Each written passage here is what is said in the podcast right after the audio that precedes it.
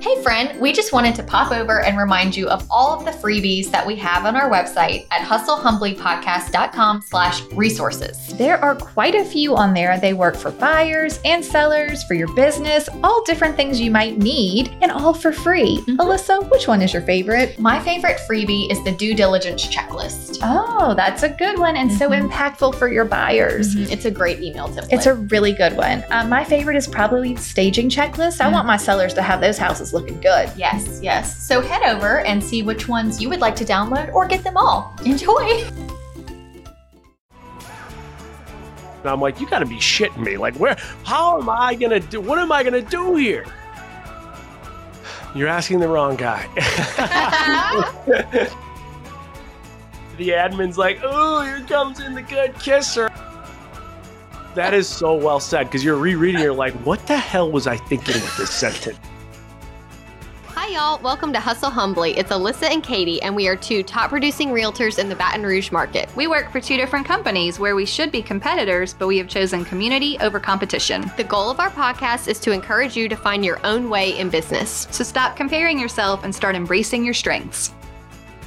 Hi, Alyssa. Hey, Katie. It's episode 138. Okay. We have a special guest. This is our first celebrity guest. I know. It's a big deal. It's And a- Jason's laughing because he's like, it's not that serious. No, it is a big deal. It is a big deal to us, especially because we are Bachelor fans. Yeah. Okay. So, Jason, tell the people who you are so that they can get excited with us. well, thank you guys for having me. My name is uh, Jason Tartick. I was born and raised in Buffalo, New York. Was a corporate banker before I took a wild detour and went on that show called The Bachelorette, and I finished uh, third on season. I always joke around, got the bronze medal. Third on uh, on uh, Becca's season, and that was season uh, 14, I believe. And then as a result of that, there was a couple of us up for discussion about being the next Bachelor, and they decided to go with Colton Underwood. And so uh, Kaitlyn That's Bristowe, pretty funny. Yeah, a former bachelorette came out to Seattle and was doing some interviewing for a podcast. And Kaitlyn, uh, you know, interviewed me to just say what's next. And ironically enough, what was next was right in front of me. And I'm engaged now to Kaitlyn Bristowe. We live in Nashville, Tennessee. And uh, yeah, we are right in the heart, a dead center, epicenter of Bachelor Nation. Yeah, that's true. They like flock to that area. Yeah. yeah, na- it seems like right now, Nashville, New York, Chicago, LA is like the predominant. And now, actually, a lot of people are going to Texas. You're seeing a lot of like Bachelor Nation people go to like Austin? Austin. Yeah. Yeah, I think Chris sense. Harrison and uh, Chris I Harrison and. Zima I just did see that. there. Yeah. So- Yeah. Okay, that's funny. All right, so let's kind of maybe also tell our audience about what you do now, what what your job is, what your business is, and how you kind of help your community. For sure. So there's there's actually a little bit of a story behind it. But for you know nine years, almost ten years, almost, I was a corporate banker. I relocated four times. My longest and, and, and biggest move was from New York to Seattle. I moved to Seattle not knowing one human for a promotion, and I got seven promotions. I was the yes guy. You tell me where to go, how to go, I'm going to do it. You tell me to get my MBA at night, I'll do it. I was that guy until I burnt out. And inevitably, uh, if you're not listening to kind of like your inner voice and, and yourself within your business and your construct of who you are, uh, you too might burn out. And I went on the show, The Bachelorette, against uh, the approval of every person uh, in my corner, my friends, my family. They're like, dude, what are you doing? You got a rocket ship on your back. Why are you doing this? I'm like, you know what? For the first time in 10 years, I'm doing something because I want to do it, even though it's not the logical blueprint thing to do. So I completely broke the blueprint. Went back to corporate America. And a story that I tell in my book, which is now out for pre sale, it's called The Restart Roadmap, uh, that I really haven't told many people is that after a year of working back for the bank, Kaitlyn made a PG 13 rated type comment and one of her confessions about our relationship. It hit some of the headlines. And this was literally the first, the first bump I really had with this company in 10 years. And they put me in this ultimate ultimatum, which was you either have to restart your career at the bank. And if you do that, no more side hustle, no more social media, no more podcast, eliminate it all. Or you can go restart yourself outside of the bank. And so I chose to go restart myself outside the bank. And not only did I choose to do that, but I created a company called Restart to really help people refine their career tracks and restart themselves, uh, both from a career management perspective and a career um, and a personal liter- financial literacy perspective. And under that Restart umbrella, we have built a, lot of different entities of the business, which is uh, you know making an impact on over a, a million eyeballs a week, which is exciting. That is amazing. One thing I really like about your podcast in general is that you're always very transparent about numbers and logistics of how things worked. When you were making these changes, were you just living off of savings? Like how how were you able to survive during the transition periods and starting up everything? For sure. Yeah. So the podcast it's called Trading Secrets and that's like one of the the many different prongs under Restart and like you said, one of the big things we do is we talk about money, myself and our guests. We talk about our wins or losses because behind every dollar earned or lost, there's usually a really good story that goes with it. But we have this theory that we're trying to crack that in society, it's uh, it's not a societal norm to talk about money. It is a no-no. It's shunned away. When really, when we talk about it, if we do it in a healthy way, it's such a good way for us to learn more, so we can all navigate our lives accordingly. But for me, I have had, uh, and I, I, talk about this in my book, you know, 10 years of working pretty hard. Well, the reason I went to Seattle before the show is I was, I was 29 and I got a signing bonus. It was $110,000. My base was $165,000. And then I had upside to more than potentially double the base on the, the, the output within that role. So I knew if I stayed, there, I did all the math. I knew if I stayed there for two years, I already had going into it, I already had my uh, MBA debt taken care of and my undergrad debt paid off. So I knew that for two years, based on like my budgeting plan, I would be indebted to the bank. I would have, I'm sorry, I would have no debt to the bank. So because they, what they do with these signing bonuses, they keep you on. So after two years, all that debt was clear. I wouldn't owe anything to the bank. And if I budgeted accordingly, I'd have the financial freedom to go do with what I wanted because I knew by the time I went to Seattle, my time was running low and I was burning out. So when I transitioned over to uh, what I'm doing now, all my entrepreneurship, I was actually double dipping for one full year. So, what I call the double dipping year is I was pursuing all my entrepreneurship and opportunities and speaking and events and sponsorships and building this small business as I was still working full time. And by the time it all came to a head and I had to end up leaving the bank, um, I was actually in a much better financial position than I even anticipated uh, as part of my plan when I first moved to Seattle. Okay, so that makes perfect sense. And when a lot of agents get into real estate as a second career, so a lot of times it's the same as what you're talking about. They try to figure out, well, how long can I stay in my full time job and still do this basically as my side hustle that I'm planning to move towards in the future? And um, so I think there's a lot of parallels in the logistics of that.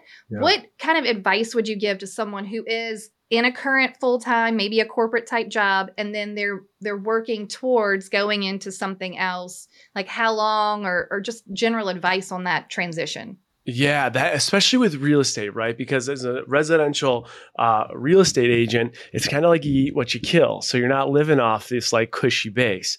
And so I do think uh, creating that type of runway for yourself is huge. But as you guys know, in that business, it's like a slow snowball, right? It takes a long time to get that snowball going. But once you do, you've created referral sources and a business and credibility and a brand, and it just starts coming to you, and you don't have to so much go for it. But in that beginning, beginning part, when you are starting out, it is going to take insane discipline and this is with anything. This is even with a podcast. This is literally with any new venture. It's going to take insane discipline. It's going to take ultimate consistency.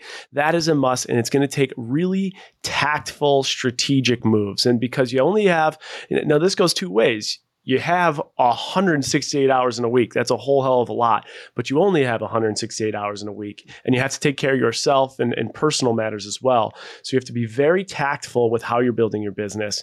And the two things that I think most people don't do is they're not consistent with how they do what they're doing, and they're not disciplined and making sure they're getting done what they have to get done to get where they want to be.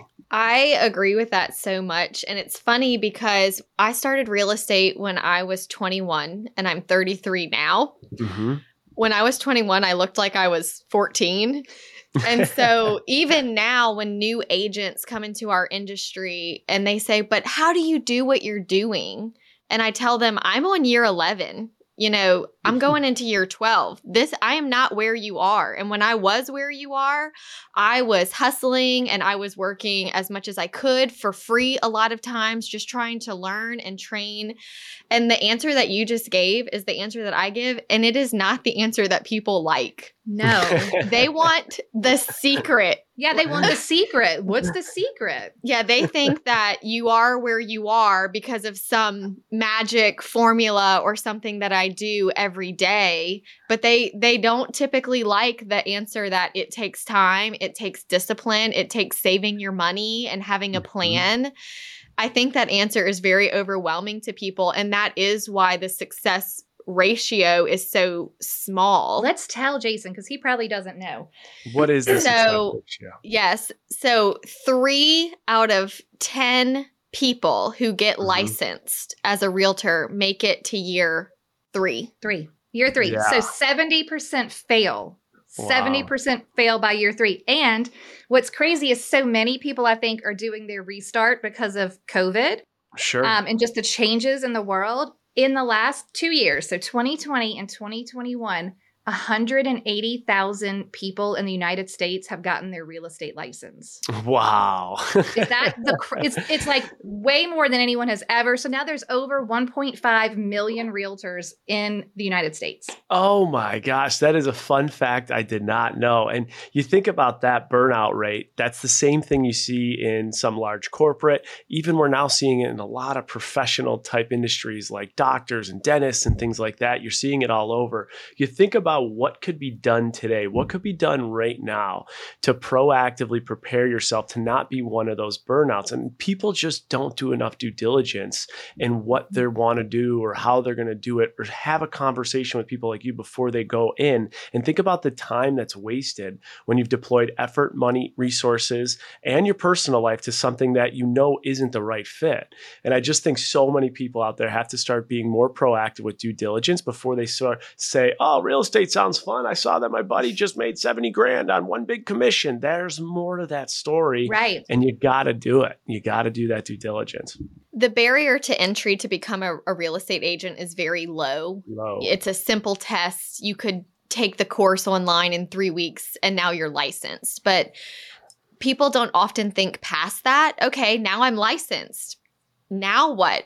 Do I just have business? There is no salary. Where are you going to get the business? And so the pl- I agree that the planning of what's next, people aren't thinking long term. They're just thinking in the moment of I need to do something. This is the quickest and the easiest thing, but they don't realize what it takes. And what's funny about it being a fail ratio of 70% in the first 3 years is that year 3 is when you finally start mm-hmm. getting your momentum of repeat and referral and people are like wow that person is here to stay as a realtor.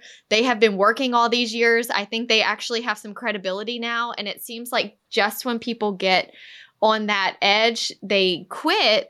But in the same note we always say that your year countdown doesn't start until you're doing what you're supposed to be doing right so if you've been a realtor for five years, but you haven't been putting in the work, building your database, hosting the open houses, reaching out to your clients, like you have to start doing that now. And now your three year clock begins. It's not like you can away. just sit back for three years. Yeah, it doesn't automatically come. Mhm. Exactly. No. And I think one story I have too that connects uh, to exactly what you just said. And the story is both encouraging and discouraging, however perceived. It was the Great. worst interview I've ever had on Trading Secrets. So I'm going to put that out there. I hate to bash them, but it was the worst interview I had. But this was a story I'll still never forget. I'm wondering if was I li- listened to it because I.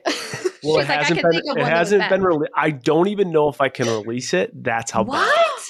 But it was Bad with in what way? Um, so it was with Josh Flagg. And Josh Oh. Flagg, for anybody in the real estate business, is on Bravo's million dollar listing. Uh, and he's an extremely successful resident, luxury LA based residential uh, real estate uh, agent who has done over uh, you know a half billion dollars in deals. Mm-mm. So extremely successful. But uh, the reason it wasn't a great interview is because. Uh, Josh is very confident in who he is, and I don't know that um, uh, trading his career and money tactics and secrets are really his forte. And I'll give you an example. And I think anybody that's listening to this that's considering the business or in the business could take something away from it. But I said to him, I said, Josh, listen, Forbes 30 under 30, you've, you've done over half billion dollars in de- uh, deals. You're, you're literally the top, one of the top brokers in the entire planet. Like people are going to listen to this and they're going to look up to your success and they're going to want to find something they can replicate, something they could take away to potentially do it themselves. What type of advice would you have for them? And he just kind of like paused. He was like looking all over. It's like, my advice would be don't get in the business. It's just like that. I was like, okay. don't, no, so like no like uh, inspiration or insight. No. Okay. Just Um, don't do it. Don't do it. why? Yeah, You're not gonna why make it. though, Josh? Why? What's you know what's the deal here? And Josh says, "Well, here's the deal. There's just no way to replicate me because there's only one me, and no one will ever be as good as me." It's like, okay, I all right, I respect that. Let's drill down further. Josh, why are you so good? Like, tell, explain to me your answer. And what he simply said in very simple words was, "There's not one human in the planet that will know my market better than me. Every street I know, every single every single piece of property, I know the person, I know the family, I know who owned it, I know what it's going for, and he was pretty much saying that's my differentiating factor. So don't try and be me because you'll never be me. And I yeah, think that's, that's, encouraging right? It's encouraging, but it's also discouraging. The encouraging part, I think, with that is if you are a real estate agent, you better damn well find out what is your Josh Flagg, what is your differentiator that can that can separate you from the 1.5 million. And I don't, if you can't identify that, I think that process becomes even tougher and longer to see that window of success. I would agree. That's a great story because the funny part of that is what he told you was the reason is anyone can learn information. Mhm. It, Right. it wasn't it wasn't about his personality type or his like process. It was literally Nope. I know things. Well, anyone can know things. Yeah, you Mhm. could learn. You could learn that. Anyone can learn. And we talk about that a lot on the show that if you're not willing to just literally learn the market, you're never going to have confidence, you're never going to have information that that makes your clients feel comfortable working with you. So, Yeah, we always say like confidence is key, but that only comes from training, learning. The more knowledgeable you are, you just all of a sudden radiate confidence because you've done it before, which sometimes can come with experience and effort, yeah. but anybody could really get there. Oh, for sure. Right. I Mhm. selfishly don't Absolutely. want you to release that interview now so that we can have like a little Behind behind the scenes. Um, that's so that's so funny. Okay, so one of the focuses of our show is to stop comparing yourself and to start kind of embracing who you are and your strengths, which kind of plays into that that story. What was your experience like with comparison at your corporate job and kind of how did that affect you and how does that affect you now? I mean, even being in in the field you're in now as an entrepreneur, there's still comparison. For sure. I think the problem with most of my career in corporate banking is I was so focused, and this is one of my biggest regrets, is I cared too much about what people thought, and I was trying to uh, look a certain way, speak a certain way, act a certain way, work a certain way, and that way was the way I thought other people identified what success looked like. So rather than just being me, rather than talking in my tone, rather than dressing and appearing the way I thought made sense, I was always trying to customize it to what I thought success would be in the eyes of the, the, the person in front of me. The issue with that is you're staying so high level with everything, you're never really building a true connection. You're not building a true relationship because human connection is based on vulnerability, shared experiences, being real, being authentic, being genuine. And when you're continuing to put on this front, you're really not impressing anyone. And if anything, you are putting a roadblock in front of your success to truly build relationships. Um, but the whole, I think, imposter syndrome is a real thing, right? Like impairing yourself and and maybe losing confidence because of what you see around you. Uh, and I felt that a lot of times in corporate America. And I, you know, even I talk about this in the book. I felt imposter syndrome when I walked right through the doors of that bachelor mansion. I mean, I'm walking in the door as confident as I could be based on you know my friend group and my little circle out of Buffalo and Rochester, New York. I'm doing okay for myself. And all of a sudden, I look around and every single guy is, you know, six foot four, jacked out of their mind. Then I start talking to them and I'm like, So, what's your story? Oh, NFL player, Harlem Globetrotter, MLB player, MLS player. We had a freaking, we had the fourth employee of Venmo, the one of the founders of Venmo. I mean, I'm not making this stuff up and their stories just keep getting like crazy. You know, Colton's like a Ken Barbie doll, six four, beautiful guy, football player. Then he drops I mean, he's a virgin. I'm like, you got to be shitting me. Like, where? Yeah. How am I gonna do? What am I gonna just do bring here? in the unicorn, yeah. Right? Like, what the heck? And so I think uh, through all those experiences, what I've learned is you really have to do self examination right down to the bedrock of who you are, and I it goes Is this back Pino to. or Ramen that's looking at us? I need to know. Oh, that's ramen can Robin see right there. somebody. Hi, Look Ramen. at that. Look at him. Like, Look at him modeling. Hey, He was totally modeling. no puppy Yeah. go. You're part of the podcast now, buddy. Yeah. Love it. Good Oh, look, he's boy. back. He's okay. Uh, That was a Um, cameo. We had a Look at now- cameo. Now, he That wa- is now so he's cha- funny. now he's wagging his tail and wants attention. I attention. love it. Well, Um, I will say, as a Enneagram three, I do struggle with worrying about how I am being perceived and like, am I successful and how much success is enough? And like, I want to achieve all the things. I it is something that I'm constantly having to check myself on. Um, do you have any tips for over like? I find myself when I'm feeling overwhelmed in that situation, I almost get like frozen and I have struggle I struggle to make process to to move forward and make progress because Mhm. I'm worried about what people may think or even when we started the podcast it almost was a thing for me where people are going to think well she's in real estate. Why is she doing something else? Why is she doing a side hustle? Or why is this happening? Um and obviously it worked out and i'm in a good place with it but there are times where i felt like because of imposter syndrome like who am i to have a podcast? or who am i to do this or that? that i just couldn't make progress? How do you overcome like the mental block of moving forward even when you're feeling anxious about what you're doing? Yeah, I think the the one thing that's two things here. One that's critical is you got to understand when you're in that room, when you're in that conversation, there is something about you. There is something special that's different than every single person in that room. Identify it, lean into it. The second thing I'll tell you, and this is this is what the lessons I've learned from some of the biggest and best in this world, uh, multi-billionaire Marc Lore and A Rod. This both came from them, so I'm stealing their tips here. But when you're feeling any bit of that anxiousness, or uh, like you're in a roadblock, or you're scared, or you're worried, most people will use fear to drive their complacency and to stay and to not make the move. When you feel that, I want you to do the opposite. I want you to step into it full speed. If that anxious feeling's coming on about not talking or stepping up, step up with a crazy idea. Step right into it because all these guys have said that they have lived their life. Like when I asked Marc Lore, there's 3,500 billionaires in the world. You came from nothing. He came from nothing. How are you one of 3,500 billionaires in the world when we have 8 billion people? Like, what? How? And so, what he said is like the way he lives his life is in the sixth gear. And I want to, there's some takeaways from it that we could all apply. The idea of this is the only way you're going to get more information is if you act on things, if you try a podcast, if you try to get into real estate, is if you do say something in the meeting, even though you feel uncomfortable, if you do ask for an introduction when it might not feel, you know, like uh, the best time or whatever, because every experience you have, you quickly get in more information to learn and then adapt.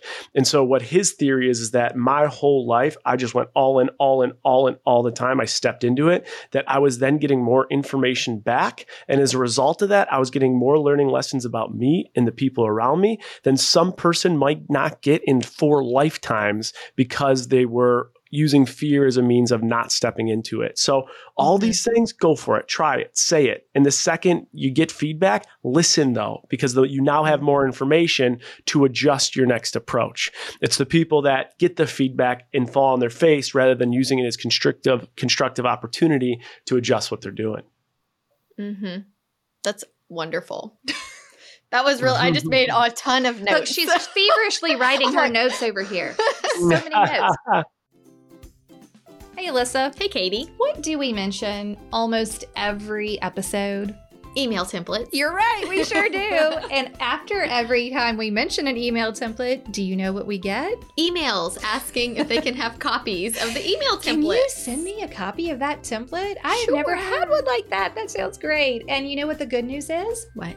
You can get all of our email templates from our course, Email Templates 101. Tell the people about it. Our course has all of the email templates you would need to send to your buyers and your sellers and your clients that are buying and selling at the same time Exactly. to get through every step of the transaction and giving them information that they need for where they are in the transaction. it's great because you never forget to tell them something. Yes, and we've already done all the work for you. Yeah. We wrote them and Yeah. you can personalize them Yes. and just feel organized knowing that you have all the information where it needs to be. And if you purchase Email Templates 101, you do get lifetime access. So occasionally we like to go in and make updates based on the market or if we find a new best practice and we put that right into the template and you get that updated straight away. it just goes straight to your course. Yep.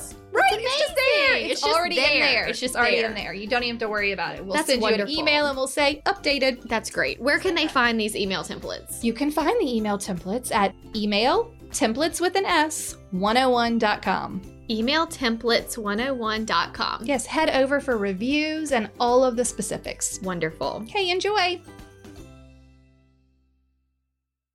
Uh, okay, I think that it's funny because I feel like, and that's why I've I've always been drawn to you and vibed with what you're doing. I mean, you, to me, you're not just like a contestant off of The Bachelorette. I, what you're talking about makes sense, and what you know, the advice you're giving is is good and carries over to lots of different people.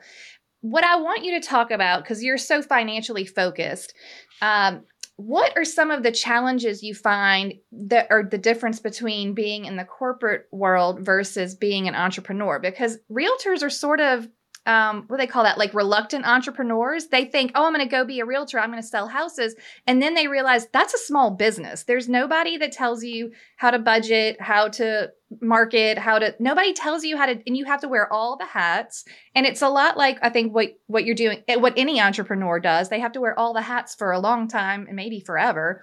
What, what are some of the differences and what are maybe some of the tips or takeaways? I mean, yeah, the biggest difference is when I was working for a corporation, I would start my day thinking about how do I get through this day, right? Like, what am I mm-hmm. going to do to check the box and meet the expectation so that I can get home quicker or go get a beer or go do something I want to do, right? When you're an entrepreneur and you find out really what is your motivating factor, like if I put you on spot right now, I say, what motivates you? And you've identified that, you've done enough self examination to identify that. It no longer becomes, how do I get through this day and go do what I'm doing? It's literally, how do I maximize the most I can out of this 24 hours to make the greatest impact and move the chains forward for myself, my business, my life, my family more today than when I woke up this morning. Those are like the biggest factors. And the three biggest things I'll say from a financial, because you kind of touched on some of the financial pieces, the three things you have to do better than you ever did before when you're on your own. Uh, one is you have to manage debt properly. When you're in a small business and an entrepreneur, debt can absolutely crush you, but debt can be the best thing for you as you do need capital to grow in certain companies in certain areas. That's one.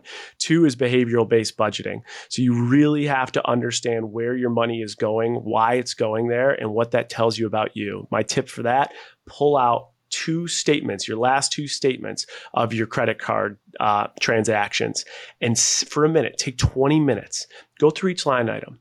And rather than just looking at the dollars and the lines, try and draw some psychology out of this. Okay, I'm starting to see, all right, spending a lot at the bar. Or wait a second, spending a lot on luxury goods. Or wait a second, I haven't looked at, you know, my monthly uh, um, uh, renewable expenses. Like there is so much you can learn about yourself in literally two months of credit card transactions that can help you better understand where you're spending money, why you're spending money, and if it makes sense.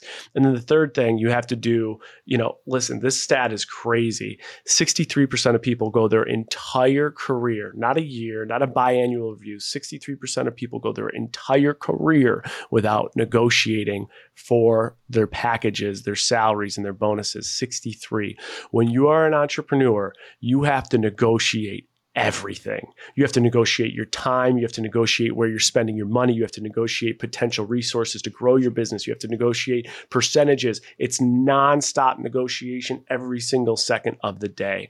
And those are the three big financial tips. And I think those are the biggest differences between entrepreneurial work and corporate work, for me at least. Yeah, that makes sense. Okay. So let's just say you you did a restart. And a lot of our realtor friends have Mhm. done or are doing a restart. When you make that leap, when you're doing that, like what do you think is the most important stuff to do in the beginning? Like what's the the the base level stuff that you need to do when you go from to becoming self-employed? Totally. So that I mean that's the question. The problem is people will just make the transition without thinking through it. Um, you're going to have to adjust what you're doing in the beginning based on why you made the transition. And I think people make the transition. Uh, I think there's five big things. There's five core competencies. They either aren't getting mobility within their current career. So if you feel as though you're not accelerating at the pace you want to, whatever that may be, you then are going to have a different set of circumstances where you'll start. Right. That's going to be the focus. Some people feel as though compensation's the issue. And so that would realign their focus. Some people think it's a skill set, right? So that's going to be a totally different thing. They don't think that the, the natural skill set that they have are being utilized within their job. That'll change how they restart. Some people, it's just passion. And so making sure that you're doing the things from the get go that are aligned with that excite you. And something is some, one of them is fear. And so if fear is the reason you haven't done what you've done, or the fear is the reason that you're just getting out of it to start, you're going to have different tactics to get things going. But it's all going to start. People try and, and they put it all out there everywhere, all over the internet. There's like this customized three step process. That's not the case. There's no cookie cutter solution that's going to get your restart going. You have to really understand, and I said the word before, the bedrock, the bedrock of why you're transitioning and what you want. Based on what you've understood what you want, you have to put a plan in place that's going to be customized to you and only you because it's going to be different for you, Katie, and it's going to be different for me. Hmm. Yes. yes, that makes sense. Okay, what is your definition of hustle? So, as an entrepreneur, I think what we also struggle with is if you do find something you love and you're passionate about, then you also keep getting pulled back into it, right? So, we talk a lot on our show about boundaries and actually, I mean, there's no such thing as work life balance. But if you love what you're doing now, like let's, I assume you love what you're doing now, do you find that sometimes you're like, ooh, I just want to get back into it? Like, I want to work all day. Where, where do you pick up your boundaries? Yeah. How do you shut it off? And, Yeah. And have personal time. You're asking the wrong guy. it's something I'm, I'm totally working on. And one thing that I like we're we're starting to do is we're creating like no phone time. So if we have certain because the phone is the biggest distraction right in the world. And so I think what we'll do is we'll have dinner. Kaitlyn and I will have dinner. We'll have uh, you know a game night, and we'll literally just say phones out. I have another friend who has a no phone room, which is the coolest thing. So there's a room in his house that he's like made this like extremely like cool Zen room. It's got everything him and his wife like. And when you enter that room, you can you have to check your phone at the door. So that that is a That's that's, a really big one. And then I think the the hustle question is like when you're when you're constantly thinking uh, about your tactic and your strategy. And I think there's so many people out there that are just being order takers and not really thinking thoroughly of how they can get in front of the people they need to get in front of and how they can make the changes that they want to. And they're just, you know, if you're repeating the same things someone's doing, you're going to get very similar results. And if you're expecting different results, you're going to have to take a different approach. And that's where true hustle comes in, I think. Speaking of just maintaining like your relationship with Kaitlyn and your friends and family, going from just an ordinary guy working at a bank to going on The Bachelor and then making it as far as you did, at what point did you feel the difference in being like famous? Like, was it right when you, right when the show ended and people started like, so I listened to the episode you did with um, the girl who the Bachelor data. Oh, I did Yeah. too. The Excel where she like tracks how many followers people get and Yeah. all of this and and and really you're you were a little bit before she started tracking all of this but i imagine like one day did you just get on your social media and go oh my gosh i have fall like what what was that transition from being ordinary banker to a celebrity still trying to go back to work to a bank but now people know who i am like what, what did that even look like That was a, a wild roller coaster, right? So, and I'll tell you that story. I, I'm on my way back from the plane. I finally get my phone back and I text my boss. Uh, his name was Sean. Sean, I'm going to be back on Monday. And he's like, Oh, we're excited to have you back. Congratulations. Hope everything worked out. And that was it. And then over the weekend or on Monday morning, he's like, Hey, I got here early. I just want to let you know there's been rumors around security here that there might be paparazzi or someone like trying to get spoilers. I was like, what the hell? Like that was a I I'm like, excuse me? Like I you know, this is before social media, the show aired, and I was like, what the hell is going on? And then the funny thing is then my expectations like, what is happening here? But I wasn't on the show for the first six weeks. Like I was nowhere to be found. So then I then I had this like extremely like uh, humbling moment. Where I'm like, okay, this is just like, all right, cool little show. Check it off. Keep keep working. And then I had this one on one date that went really well. And uh, you know, I would say the the, the general public of that was watching it, um, it, it really gravitated to the story. And, like, oh, uh, like him It was Yeah. relatable. And then, you know, the next day, I've been going six weeks of shows on nothing. You know, okay, I'm good. And the you're just at day, work at this time while it's yeah, airing while it's airing, show up every day. Show up every day, right? And then I'm walking to work, and then someone was like, "Jason," and I'm like, "Look back, like, oh, what's up?" And then like two steps later, someone says, "Yeah," and then like four steps later, someone's like, "I get a picture." I'm like, "Wait a second, what?" And this was just after episode six, so I was like, "What?" Is happening? And it took a long time to like really process all that. And the moment i'll never forget is it was after like i don't know becca made a comment about me being a good kisser or something. And so the next day i walk I, you know I, i'm watching this and now i gotta go to work. I go to work and the the admin's like oh here comes in the good kisser. I'm like okay what the hell? Oh no. So the worlds collided a little bit and um, Oh i don't call i don't like we, you know kaitlyn and i don't really like say like celebrity or famous we just say like familiar face from you know television from a television show and it but was can a, y'all go to dinner cool. without being bothered probably not uh, it just depends where. You know, it Okay. just depends where. There is definitely a specific demographic that watches the show, and you could definitely go places uh, where that demographic probably wouldn't be, and you go demo- places where they will be, and you'll get you, you know you'll get a hello here. yeah you're there. like what are we in the mood for tonight yeah, yeah. We're gonna go to Broadway and go bounce by bachelorette to bachelorette party and say hello, or we're gonna go in the hole in the wall down the road where uh, you know all the the biker bar where not one human knows about the Bachelor.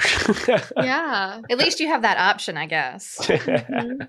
That's so funny. do you feel like as far as humility goes and having to like check yourself from going from what you were to such a big success pretty quickly i mean how do you go from wow now i can afford like more house and better cars and like how do you do that while keeping like your log- lo- logical hat on and not overdoing it I think the, the the great thing about my background is it's in finance, and you know it's in like so. I have an MBA in finance and accounting, and I was a banker right for ten years. So I understand the importance of money. I understand the statistics of bankruptcy, and I totally have analyzed you know all the the the uh, statistics about bankruptcy and like professional athletes. And while our world uh, for Kaitlyn and I has been, we've been very fortunate in the last three, four years, Kaitlyn, five, six years, you just never know when that, when those things burn out and when that could end. So we live so under our income right now. Um, we just had a, a meeting with our accountant where he was um, very, he called us both very frugal. Uh, but you know what? That puts us in a position for the rainy day next year, the year after, or when you know this little switch turns off. Um, hopefully, we'll we'll be in a good position. And right now, we are. So it's yeah, it's it's it's crazy. I think the other thing too, not just financially and um, being humble about what you're doing, but Mhm. also with your ego, keeping that in check is super important. And I think whether it's reality show and you know people start calling your name overnight, or it's just someone in your community that's having a lot of success. We all I know the people when I lived in my little town in Rochester that walked around thinking they were literally, you know, they walked around like they were a multi-billionaire. They marked they walked around like they were Marc Lore, and Marc Lore wears sweatshirts and sweatsuits and doesn't walk around like that. I think regardless if it's like small town, I'm arrogant, or it's like A class celebrity celebrity, I think I'm untouchable. It is so important that every human checks themselves. And I think the way to do that is to make sure that like your core, your board of directors, the circles you swim in uh, are, are really good people. That's your life's work. And those people know you to the T and they're, they're going to keep you in check. And for me, for me, my family, friends, uh, and my little board of directors constantly, maybe overdoes it, keeps, keeps us in check. That's awesome. Yeah. I think that was all of our main questions that we had. Yeah, for sure. Amazing. Oh, that was so great. It- I have so many notes. I'm just so thankful that you came. I am so humbled that you're Yeah. here with us today. And it was Oh just my God. It's so, so, much fun. wonderful. Yeah, It's it's, so it's so much fun to connect with you guys, and thank you for having me. And, yeah. uh, okay, but really before been a you fun- go, I want you to tell us all about the book. So I know that the book is on pre-order now. So kind of walk us through. I know you've mentioned it during the show, but tell us about the book so that For everyone sure. and know where they can get the book. Yeah. Okay. So you can get the book on Amazon right now, pre-order. It's the Restart Roadmap, and you could uh, pre-order it now. And then once it is out, it'll be out on April fifth. You'll be able to get it at the Targets, Barnes and Nobles, and things like that. But what I would say is, it's a guide for anyone that's rethinking any bit of their professional track. It could be the most immaterial thing that you're rethinking your conversations with your boss getting along better with your colleagues maybe working on your personal brand or it could be is massively material is completely changing your industry. Thinking rethinking where you live and why. Uh, this book has an eight step roadmap to help you do that. And some of this stuff right there's a lot of how to career books out there. So if someone said to me what do you think is differentiating about this book? I would tell you uh, one it's entertaining. I tell uh, it's a lot of theory but it's theory backed by stories from behind the curtain of reality tv some stories in hollywood and some uh, office experiences with what Forbes called some of the most powerful people and ranked them in banking. So from Wall Street to Hollywood to the perspective we actually see in our homes on Main Street, there's a lot of theory, uh, stories, and every single chapter in the eight step roadmap has specific takeaways that you can implement right now. So whether you use all eight chapters for the roadmap or you use just a few takeaways, there's definitely something uh, in this book for you. That's awesome. So, did you do an audio version where you read it? I did. And let me tell you, I'm an honest guy. It sucked. It was Oh, awful. But Well, I'm, glad, I'm sure so it was an glad I awful did it. process. The process, Like- yes. Oh, the process. So, the like, I'm so glad I did it, and it's one of those things I'll listen back and be like, "Oh my god, it was worth it." But I'm also like super realistic with things, and I'm very candid and open and honest. You're sitting in this like little room, and it's six hour sessions, right? And so you're reading the whole time, but it's not. You know, think about when you read a book, you read quick, maybe you skip a couple words because you can, uh, you know, uh, just figure out what's what's your speed reading, right? This you have to go through each line and say it within the right pauses and tone increases and decreases and pullbacks. So you'll be reading the line and in your little headphone, they'll be like, "Yep, you got to reread that." Um, so then you read it again. Uh, nope, we need more inflection on the, and then to reread it again. That's so, you're- tedious. It's fu- Six yeah. hours is way too long. It should be like one hour max. Oh. But and you would we'll- never finish. Well, it took three. could- It took three sessions. We had to do three Okay. sessions of that back to back. So, like at the end of it, like your jaw is hurting, your neck is down. I'm just like, this sucks. I was Oh, like, I can't no. a voice. And then you're like really analyzing what you've written. Yeah, Right, totally. Right. You can't change Oh, anything oh, at wait, this wait. point. That is that is so well said because you're rereading. You're like, what the hell was I thinking with this sentence? Like, what was like, what was going through my head? And then I'll like stop and say that, and the reader's like, hey, we're still recording. I'm like, oh, okay, sorry. Wait, have you ever listened to any of Gary Vee's uh, audiobooks? He No, I haven't. o- Oh my god, you have to listen to one. He uh, listen to Crushing It or Crush It. And he goes off script all of the time and he'll be like, "Yeah, so book people, listen." And then he'll just he'll change what he like he literally will change what he wrote, but he'll keep the the the text that he wrote and then he'll just go off script off script. So it's actually more beneficial to listen to the audiobook than to read the hard copy because he is Ooh. And especially in crushing it and crush it they're talking about social media so it's always changing right so after he wrote it then he's recording this audiobook a year to two years later Wow. he's like having to update the actual you know like linkedin or what like whatever he wants to talk he's like well so now i'm talking about this or now i'm talking about tiktok or like but it's wild how often he goes as he calls it off script I Is your love that. profit margin different if people buy the audio version versus a hard copy? Um, I don't. they're I mean, audiobooks are expensive, so I, I didn't know if it even mattered for you. Yeah, I would. I don't think so. So I know. So Okay. like, whether- I don't think so. Um, one of the things is with, with so I'm with HarperCollins, and how it works is you get an advance, and then with the advance, you could do whatever you want with it. You could use it for anything you want. You could just take it, and if you don't sell a copy, you still get that money. And then as you for every book that's sold. Audio or hardcover or paperback, a percentage goes, a big percentage goes to pay that advance back. And once they get that advance dollar back, you then make a percentage on top of whatever that is. So if I don't sell one book, I still have my advance. Uh, if I sell, I don't know, maybe it's 2,000 books, maybe that number isn't hit. So I still have my advance. If I sell 5,000 books, it exceeds, you know, I'm just coming up with this top of my head, but maybe that exceeds my advance. And then I start to make a percentage of every book sold after that.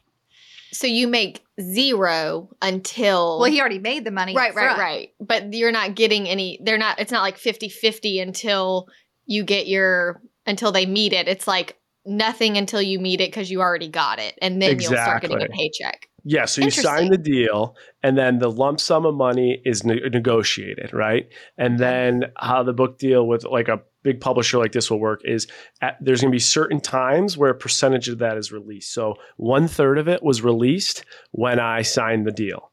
Another one third of this lump sum was released when I submitted the manuscript.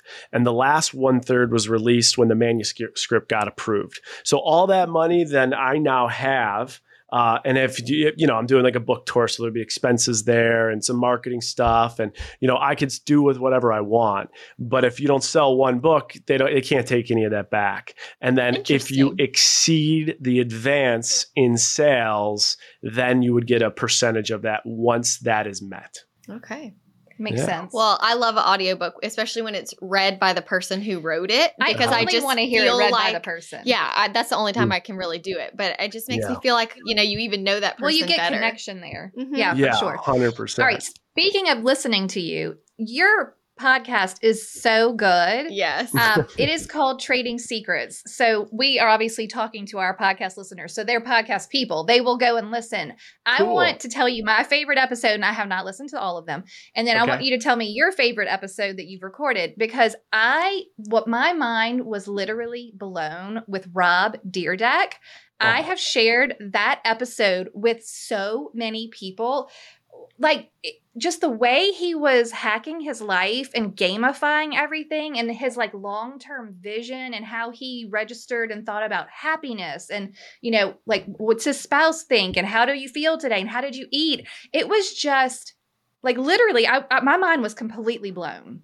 Yeah, if if you ask me what was the most life changing episode, what was like the greatest impact episode, that episode literally changed my life. And I say it changed my life because even the way I operate, like how he gamifies his life, is exact. I, I do it every single day. I'm looking at my file right now that was created all because of that podcast. Four, five, six, seven, eight, nine, 10, 11, 12, 13, 14. I have 14 inputs that I put into every single day on an Excel file uh, all because of that episode. So that one was a, a life changing episode. I'd encourage everyone to go listen to that. Uh, if you're into investing and stuff, a, very eye opening episode was we had a kid on. His name's Hugh Henne. He was a student and he became a day trader. He was making so much money that in the middle of his finance test as a senior, uh, he had look and one of his options hit and he had won. He's been or not one. He had been up seven hundred and like twenty six k for that day.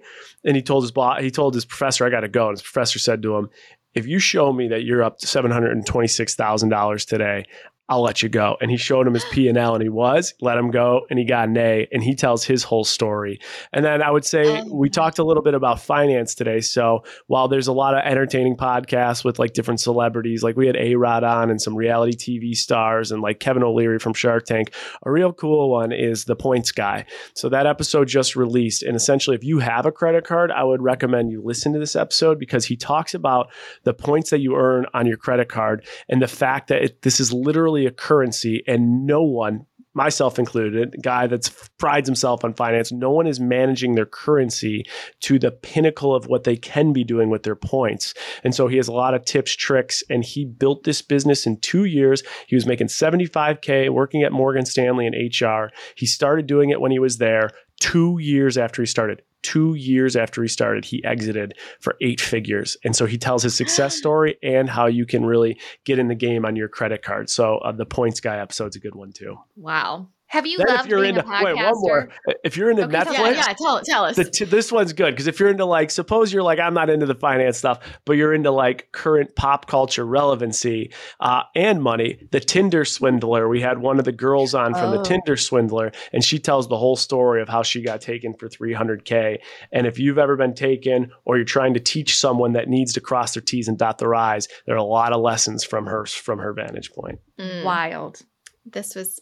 Do you love podcasting? I love it. I love it. It's great. You It's just never know what you're going to learn. You never know. never know what you're going to learn and who you can connect with. And if you're a talker, which you're obviously a talker, and we're obviously talkers, because mostly we just talk to each other. So Mm-hmm. our podcast, we only have a guest maybe on every fourth or fifth episode, and the rest of them are, are us talking to each other. Oh, Um, cool. but it's just so fun, so fun. So you guys need to go listen to Trading Secrets because it's really, really good. And for We like should. the Bachelor fans and reality TV, I like that you actually go into the logistics of what did we get paid to go on The Bachelor? How does that work with Oh, real life? Like, what does this look like? Nick Viall's Yeah. episode of yours was oh, excellent. yeah. Mhm. That was so yeah. good. We got into it on that one. That was all behind the scenes of The Bachelor. So good. My so only good. comment on The Bachelor, and then we can ask for his toast. on Okay, who, perfect. Who you would like to toast because we end each episode with our our Mhm. toasting. But I felt like Kaitlyn was such a good host of The Bachelor because, mm-hmm. or The Bachelorette, because she was very involved and added value to the show, like Chris Harrison did. And I think that this year, I mean, it was. Are you about to dog on Jesse? Well, I feel like he didn't have a lot of direction as far as like I, you didn't see him a lot. He like Kaitlyn was on screen a good bit when she was the host. He wasn't really present, and so then he would randomly show up, and I'd be like, "Oh yeah, there's like Mhm. That's the guy. someone supposed to be helping." But I feel like it it should be more of the host's job to say. Hey, this actually is happening when you're not around Yeah, I Like, want to see that too. it made me sad that the bachelor and bachelorettes always have to wait until it airs to see what was going on when the camera crew and everybody else sees it in real time and knows that clayton's getting played or this person really is not a good person but they don't have any heads up until they watch it back when maybe the whole point of having the host would be to say oh, hey this is happening know what a great analogy to that is? Jeff Probst does insert himself into Survivor. Not, I mean, only in the in the um, what you call it in Tribal Council, but he actually will kind of like steer the conversation so that things will come out, or he knows things, and you can so he'll ask pointed questions. But you're Mhm. right. In The Bachelor, they don't. Well, I feel like Kaitlyn could actually give advice. Oh, I like it. And Yeah. Mhm. and guidance and direction. Yeah. And this it was just kind of lacking. So maybe anyway, you can just tell her she did a wonderful job. And my grandmother, my grandmother loves her and loves Dancing with the Stars and all Oh, of that. cool. So she's a big fan. Big fan, huge I will fan. for And- and I will pass the message. That's awesome. I think she did a great job too. So I'm on I'm on She board really with did. everything you said. I'm in we're we're in agreement there. And I'll pass the Mhm. message for sure. Love it. And now I will digress. Okay, great. Do you have a Do you have a toast? Yes, actually, I think that's a perfect uh, transition. So, I, if I'm going to toast, I would toast. Uh, well, I have a little bubbly sparkling water. I kind of wish it was real sparkling wine, but we got to Oh, keep yeah. working. Uh, But Mhm. my toast, and I'll maybe I'll get a little spade spray tonight, would be actually to Kaitlyn. So it's this week, and this is why it's this week. She finishes uh, Dancing with the Stars tour. So she's been on tour with them for two and a half months. Her last show is March 16th in LA. And I think um, the coolest thing about that, if if someone could take away any lesson from it, is that her whole entire kind of life, she was told she'll never, she doesn't have the skill set uh, to dance professionally, and so she was cut and cut and cut, and so she had to take uh, a detour. But while taking detours, she always talked about this dream and put it out there because when you talk about it, people will help you get to where you want to get. And so, in a wild set of circumstances, there's never been someone from the show of The Bachelor that went on Dancing with the Stars five years or so after they were on the show. Uh, Kaitlyn got on the show, won the show, and as a result of winning, has now been on tour for uh, two and a half months, literally living the dream that forever she was told there's no shot. And so, if you continue to put your dreams out there, uh, one, you can manifest it, and two, you'll be surprised at who will will hear that, pick up on it, and, and find a way to help you out. That's I love awesome. During- Cheers to Kaitlyn. Cheers to There you Kaitlyn. go. What a success story. so, how often story. in the last two and a half months while she's been on tour have y'all been able to see each other? Um, I've, I've been to four shows now. So each one of those Okay. four shows I've been doing. And then there was one time she was close to Nashville and able to come back. So five, five different occasions, That's and then uh, Yeah. I'll see her next Mm. week for the last show too. So six or seven That's different good. occasions. Not too bad. Then Yeah. you can get back to wedding planning. Exactly. Right on. I like it.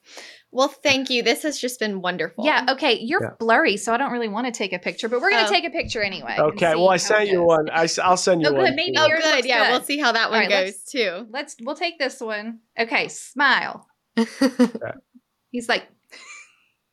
Okay. Cool. Perfect. Oh. Oh, that Awesome. looks yeah, it does look good. It's Oh, great. Perfect.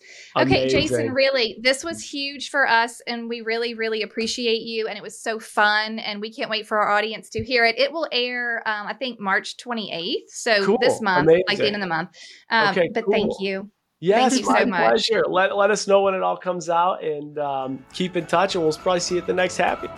Thank you so much for tuning in to the Hustle Humbly podcast. Let us know who we should toast to for the next episode. Be sure to follow us on Facebook and Instagram at Hustle Humbly Podcast. If you have an episode, topic, or question, please email us at hustlehumblypodcast at gmail.com. Be sure to subscribe to the podcast and leave a review. See you next week. Bye.